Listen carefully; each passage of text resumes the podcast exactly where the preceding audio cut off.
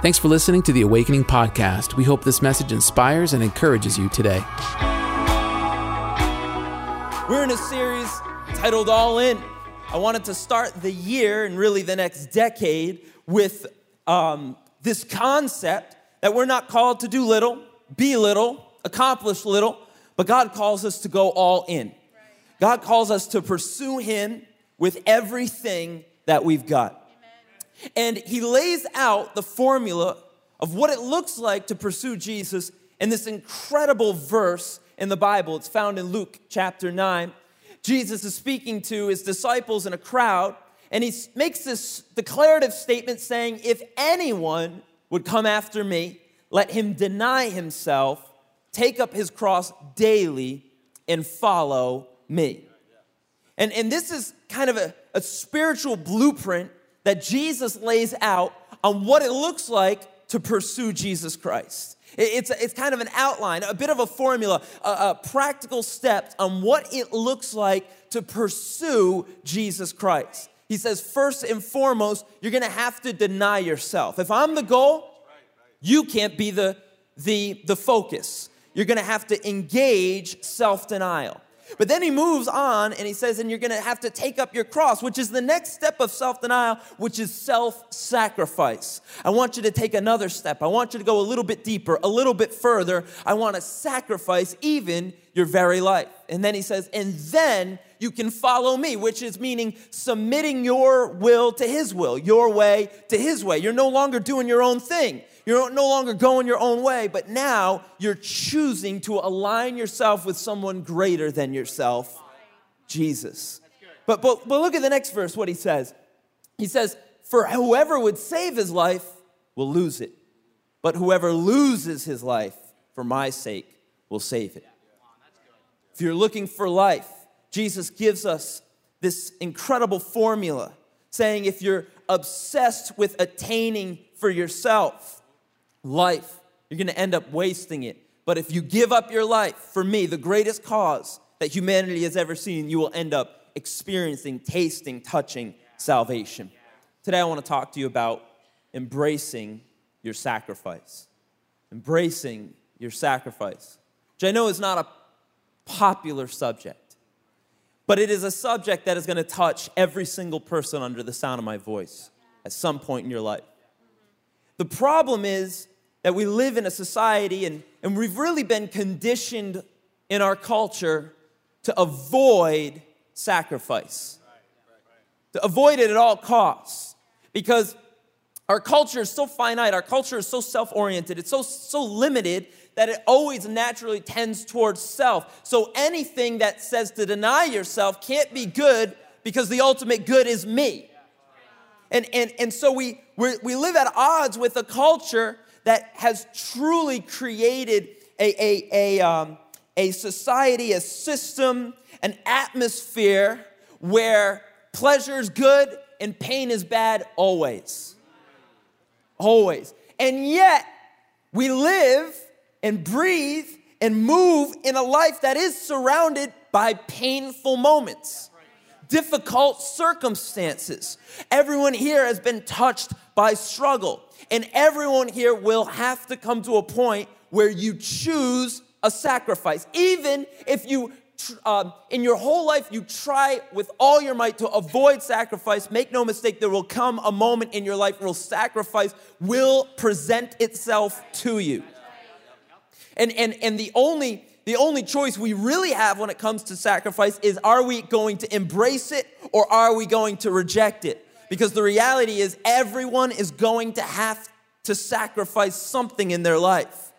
Our response is the only thing we can control. And more than that, I, I, do believe we can control what we sacrifice and to whom we sacrifice. We don't sacrifice to lesser gods. Jesus is calling us to embrace our sacrifice to Him and Him alone. And, and, and here's the truth sacrifice, sacrifice will produce, sacrifice produces things in you that the superficial never could. Sacrifice produces deep things in your character, in your life, through circumstances that the superficial, the easy way out never could accomplish. Sacrifice is actually a gift. And I would challenge you today to hear about this subject with an open heart, with open ears. Imagine if you were to get everything you ever wanted with no struggle, perfect ease. The moment you speak your desire, the desire is fulfilled. Some of you might be saying, that sounds good. The reality is, that would make you weak. That would make you immature. That would make you self centered. That, you, that would make you disconnected from reality, empathy, your brothers and sisters. The reality is, you really don't want everything you want. Because if you got everything you wanted, you would never mature past a four year old sensibility. No, it's struggle and sacrifice that begins to build depth deep in your soul. It's struggle and it's sacrifice that begins to make so much more of you than you could ever make of yourself. When Jesus is calling for you to take up your cross, it is a challenge of sacrifice that is not meant to hurt you, harm you, or kill you. It is meant to make you. It's meant to make you. And by the way, disciples are made. Jesus says, Go into all the world and make disciples. There's a process to this, there's some steps to this, there's a journey to this. Even elite athletes would tell you that there is no glory without deep sacrifice. There is no reward that is worth anything unless you had to sacrifice greatly for it. You have to give up relationships. You have to give up time. You have to give up food. You have to give up diet. You have to push your body past a certain limit. And, and they'll do all of these things because the reward is worth the sacrifice. The reward is the focus. The reward is the fulfillment. The reward is the goal, which reorients what sacrifice is. I'm not looking to avoid it. If there is a goal, I will embrace it for the greater goal. And, and it's so, it's so true in our spiritual lives that there is something that's worth more than just the everyday that's worth you striving towards. Paul says, don't you know that many runners run the race, but only one will win the, win the prize? When you run your race, you better run as if you are trying to win the prize. He says, Fix your eyes on Jesus Christ, who, by the way, has run this race before you. He is the forerunner of our faith. He sets the pace, He sets the mark, He chooses the path. Jesus says, I am the way. I'm no longer in a rat race, I'm no longer even uh, just in the human race. I am in an eternal race, marked out by the Creator King. And so, so throw off sin that so easily entangles you and screws you up. That's sacrifice. Why? Because there's a greater goal. There's a race that has an end reward. He says, throw off the, the weight of the world and the sin that, that so easily entangles you and run the race that Jesus marked out, that Jesus went before us, where Jesus crossed the finish line, where Jesus received the crown of glory, and where Jesus is now seated in the winner's box and he's looking down amidst with everyone around you, cheering you on, saying, Do what it takes, but do not stop running this race. Do what it takes, but do not run after lesser things because only one thing is worthy of your life. Only one thing, and it's Jesus and Jesus alone. Fixing our eyes on Jesus, He is the one we pursue. And Jesus, knowing this, says, okay, if your goal is to run after me, we have to start with self denial. But when you've kind of mastered that and as we've spoken about, the self disciplines that come along with that, as your character grows, as your maturity grows, as you learn the ability to say no to yourself and say no to the things that keep you from God, Jesus says, now if you want to run after me, you have to do something else. You're going to have to take up a weight. You're going to have to embrace a sacrifice. You're gonna have to push through some things. There's gonna be a very real struggle. What's Jesus saying? He's saying, embrace the sacrifice. This is his appeal to you and I. This is his challenge. Embrace the sacrifice that I have marked out for you specifically to embrace. This is why you can't run other people's race because you might not be able to handle their weight. The cross that's made for them won't fit you, but Jesus says, But my yoke is easy and my burden is light. What is he saying? He's saying, It might be difficult, but I will make it a perfect fit. And I'll be yoked with you in this. But before you come to me, or, or maybe, maybe I should say, in the process of coming to me, something is on you and in you that we need to get off of you. Before you follow me, before we get there, you need to say no to you. And then there's some things in you that need to die. There are some emotions, reactions. There are some actions, some past hurts. There are some, some, some bitter grudges. There, there, are, there are some things in you that have taken root and have taken hold, not in the spirit, but in the flesh, and they need to die. The cross is an instrument of execution. And Jesus is saying, There's some things I want you to put on it now. Take up your cross and follow me. The, the author Simon Sinek tells a great story um, in the, about in the 18th century. It's, it's really pretty incredible. There was a, a plague that was, that was coming through all of Europe and, and, and eventually reached the Americas. It was, it was called puerperal fever.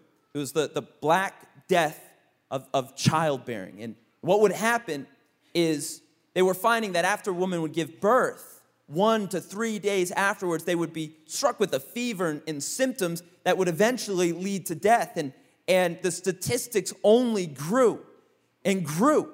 And as they tried to figure out what it was, it seemed like it was getting worse and worse. And, and, and in some hospitals, the, the, the statistics got up to 70% of, of fatality rates of women who had just given birth.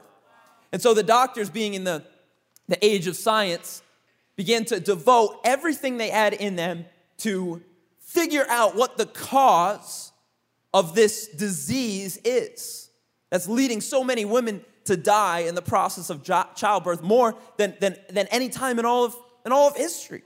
And so what they did was they began to study it and they, they began to write papers on it and, and they began to do autopsies on all of the bodies that, that were stricken with this puerperal fever. And, and, and day after day, year after year, they would study the bodies trying to figure out what is the link and what is the cause of this death. And, and they, they gave themselves to it. And so every morning they would, they would have these autopsies to figure out what it was. And, and once they were finished, they would, they would deliver babies and finish their rounds day after day after day. The only problem was they weren't washing their hands in between the autopsies and the, the delivering of babies. And so a man named Oliver Wendell Holmes Sr., the father of the Chief Justice, he, he wrote a paper on this saying, May, maybe this is what's happening. Maybe this is, is the cause.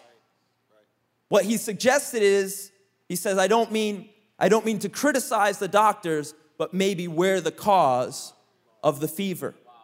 For 30 years, they rejected his papers until really germ theory came in the 19th century, and finally it was accepted. And only then, once there started to be cleanliness and sanctification, did the puerperal fever begin to go away and be abated. The point is, sometimes we are the problem. Sometimes we have things on us and in us that bring death to us and honestly to those around us. Sometimes we are carriers, knowingly or unknowingly, of things that need to be put to death, that need to be sanctified, that need to be changed, that need to be faced, that need to have gotten off of you, out of you. And so sacrifice leads to the process of sanctification, which, which means cleansing. Sacrifice begins to cleanse you, body, mind, and soul, so that the disease of sin doesn't spread in you on you and through you. You might say, well, hey, Jordan, it's my life. I can do whatever I want. Do whatever I want. But Paul says, look, all things are, are, are acceptable, but not all things are beneficial. You can do whatever you want, but that doesn't mean everything is good. Doesn't mean everything's helpful. It doesn't mean everything's good. Sure, you can eat whatever you want, but that doesn't mean everything is good for you. I, I, I can do whatever I want, but, but Paul says, fine, do whatever you want, but I won't be enslaved by anything. And listen, slavery is whatever you can't say no to.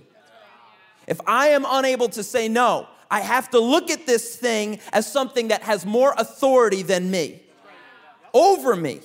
And that's an area where I need to begin to knowingly, willingly choose sacrifice because I have to submit this to God. He's the only one that needs that is allowed to have power over my life. Can you say amen? We're not going to be enslaved to the flesh, but we're going to be servants of the spirit.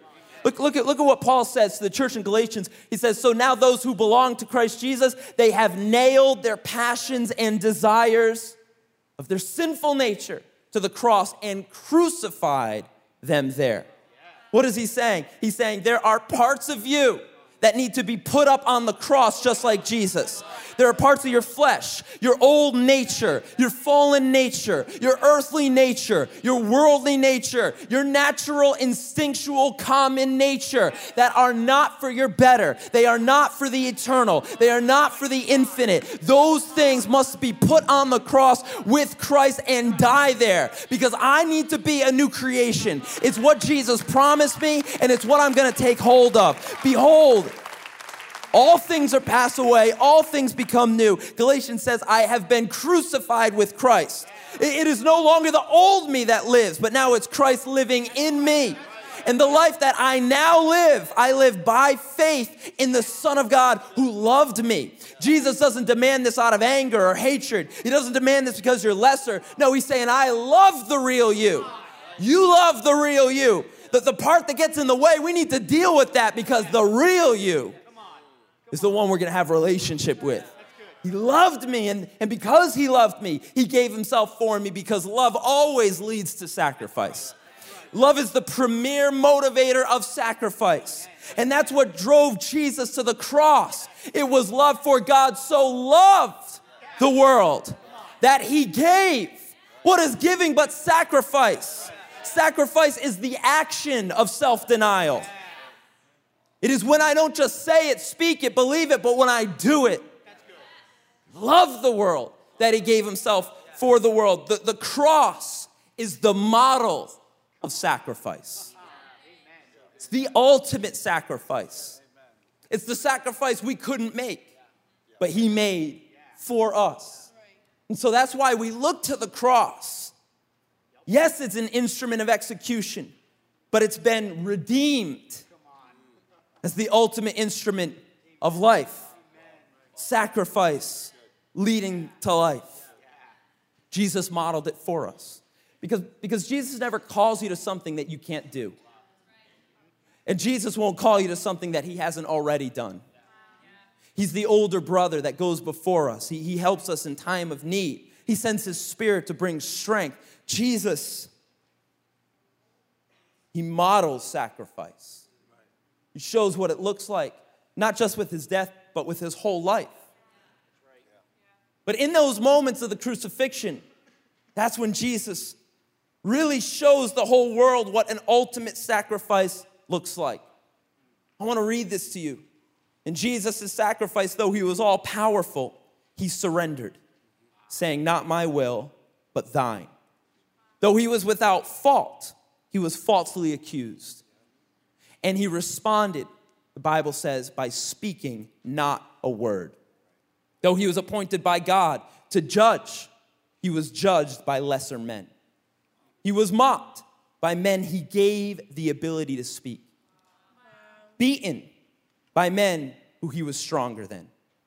And when he was presented the shameful cross of execution, he embraced it. And when he died, he brought life. That's, that's the secret of sacrifice. The world tries to convince you it will lead to lesser, it will lead to death, it will lead to just pain, but the secret of sacrifice is that somehow it produces life. Somehow what you gain is way more than whatever you lost. Just something about sacrifice that God looks on and rewards and blesses, and speaks over. Something so powerful about this ancient spiritual discipline. It brings life. And this is why Jesus promises saying, Take up your cross and lose your life. And that's the way that you're gonna find life. It's not a contradiction, it's a supernatural way of living. It's something greater, it's something eternal, it's something more. Somehow, sacrifice brings life. And, and, and we see this happen even in our society. The, the, the woman in this room could attest, those that have given birth, that it was an extreme sacrifice. My wife reminds me of it all the time. When I don't want to take out the garbage, she's like, I gave birth. Good point.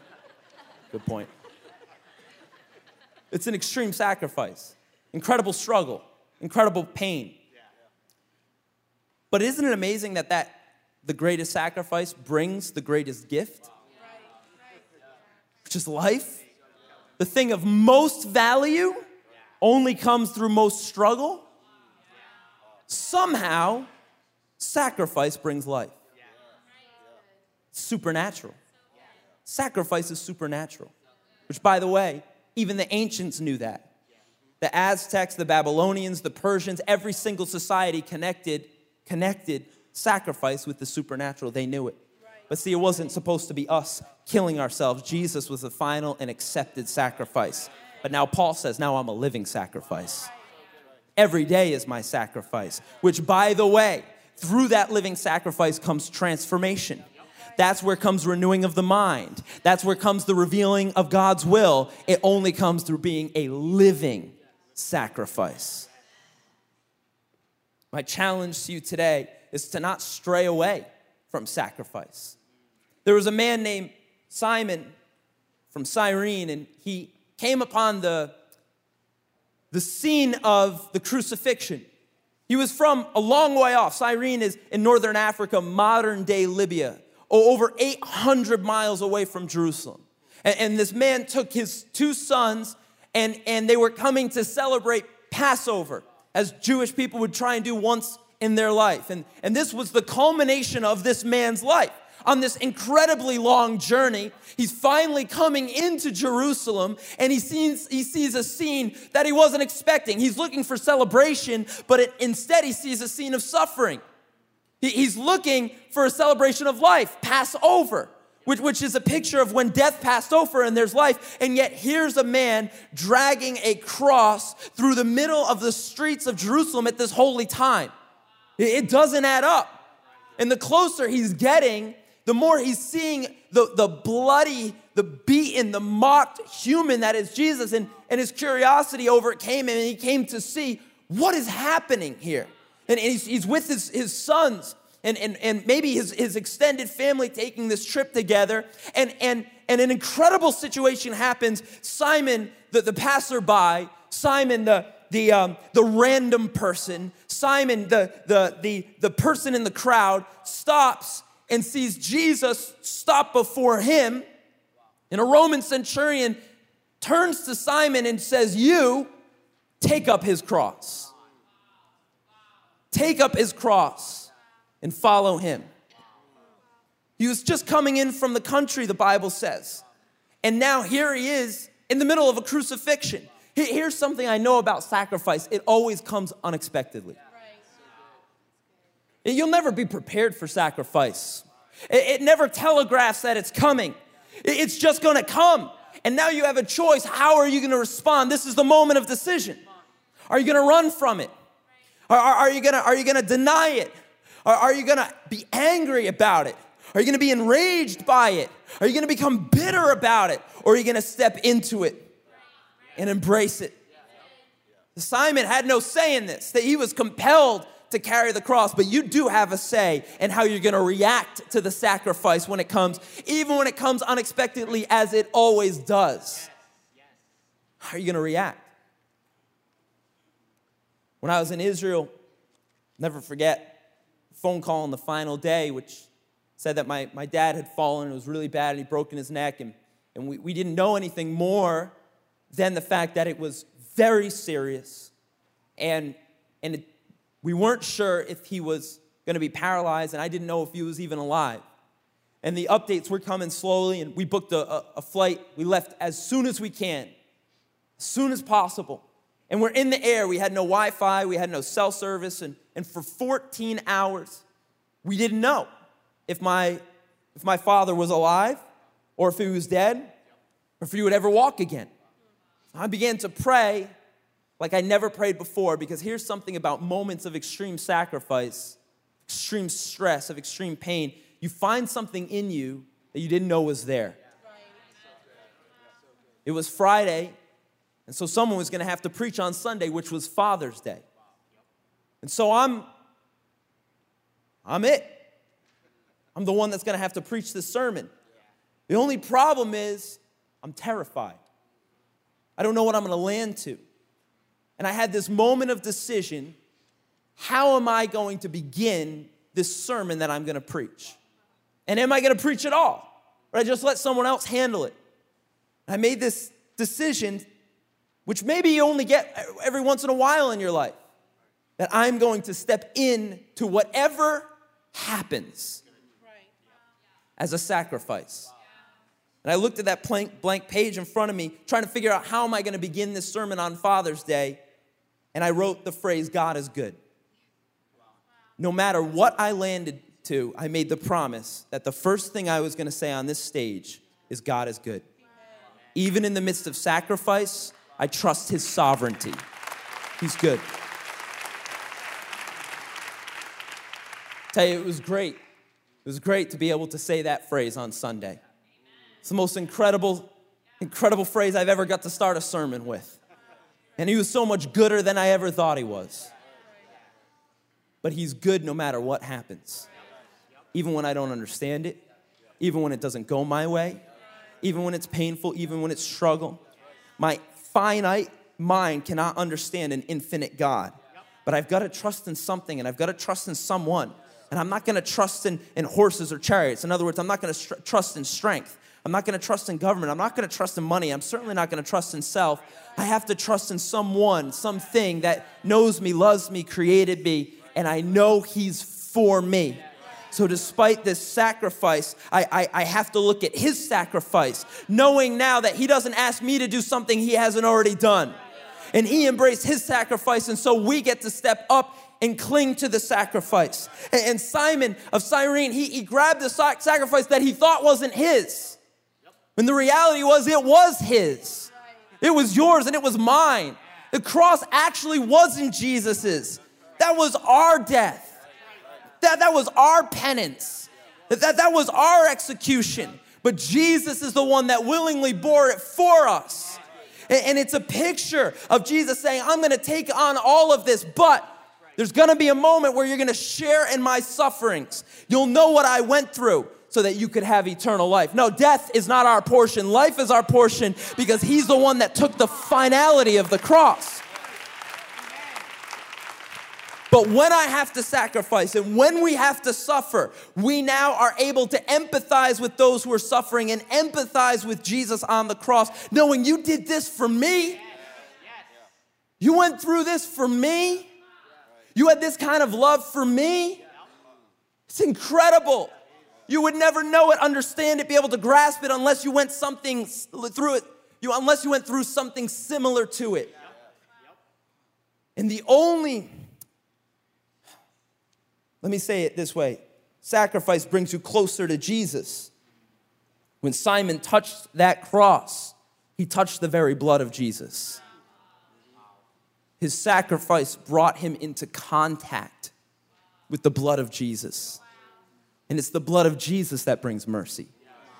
It's the blood of Jesus that brings life. It's the blood of Jesus that brings renewal. It's the blood of Jesus that brings restoration. It's the blood of Jesus that brings healing over us. As he began to sacrifice, he began to get the blood of Jesus on him because Jesus will never ever let you go through a sacrifice alone. and without help and without his blood over your life.